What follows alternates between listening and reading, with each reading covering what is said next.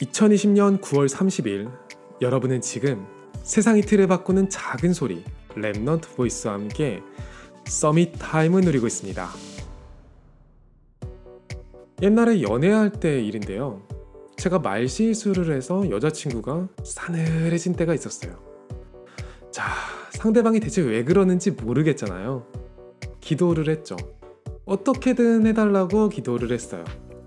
아무 상황도 바뀌지 않았어요. 제가 보낸 문자에는 여전히 답이 없고, 와, 이거 돌아버리겠다 싶더라고요. 아, 기도가 틀렸구나. 다시 한번 조금 더 복음적으로 기도해봤어요. 주님, 여자친구보다 하나님이 더 소중합니다. 멍이잖아요. 아, 기도하면서 그거 하나는 알겠더라고요. 내가 지금 구라를 치고 있구나. 결과적으로 시간이 지나니까 다시 관계가 또 좋아지기는 했어요. 그런데 제가 무슨 기도를 했는지는 다 까먹었어요. 나중에 깨지고 난 다음에는 그런 생각도 했죠. 하나님은 너무 큰 분이라 내 연애 같은 사소한 일에는 관심이 없으신가? 이런 이야기를 들을 때는 어떤 생각이 드나요?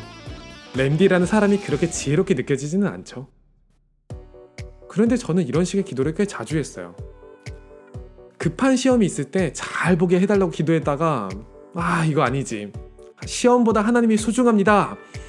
이것도 뻥이죠. 솔직하게 기도하자니 뭔가 내용이 틀린 것 같고, 어떻게든 복음적으로 기도하자니 하나님이 제 진심을 다 아시잖아요.